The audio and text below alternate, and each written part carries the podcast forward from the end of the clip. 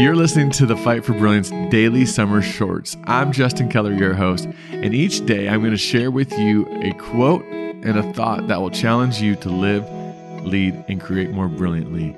Because if you're like me, summertime is for family, it's for traveling, and things just get a little busy when we get out of our routine. But I do think it's important to take a few minutes each day to get our minds right and to challenge ourselves still to grow through the summer season.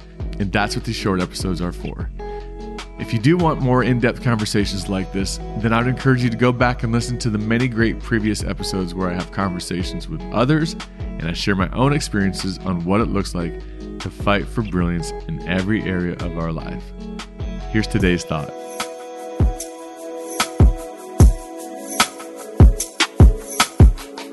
Our quote today comes from Henry Ford. The man who will use his skill and constructive imagination to see how much he can give for a dollar instead of how little he can give for a dollar is bound to succeed. 17 years after borrowing $28,000 to start the Ford Motor Company, it's estimated that Henry Ford's worth was around $1.2 billion. And if you look at the way he built his life and his business, uh, there's a thread of generosity that is woven through them both. And no matter what you think of him personally or his character, who he was as a man, he, he was a generous person. He's a man who openly despised organized charities, but he still gave away almost 33% of his earnings each year compared to the average, maybe 5% that most in his tax bracket give away.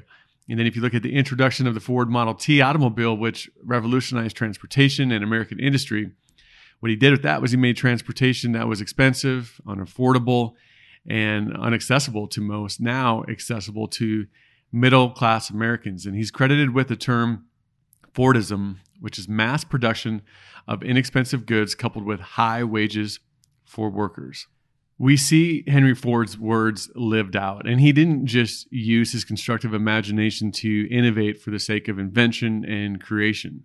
You know, it, it, appears that there's a base layer for his life and for building profits that seemed to be centered around the ability to make things possible for others. And regardless of that being an accurate extraction from his life, I still think that his words challenge us in a way that goes against the way that a lot of people think. You know, it's too easy to look at the relationships that we have and prioritize the ones that benefit us the most. It's easy to get obsessed with profit margins in our business and stick to the contract line by line, never doing anything above what was asked and agreed upon. You know, it's easy to have tunnel vision and only focus on making big things happen in our lives so that we can have all of the things and experiences that we've dreamed of. But the challenge for us is to see our personal success as something that is only achieved by making a way for others to succeed and to use our gifts and imagination generously to help others have or know what wasn't possible for them before. Your skills and imagination can build profits and make your dreams come true, and they should.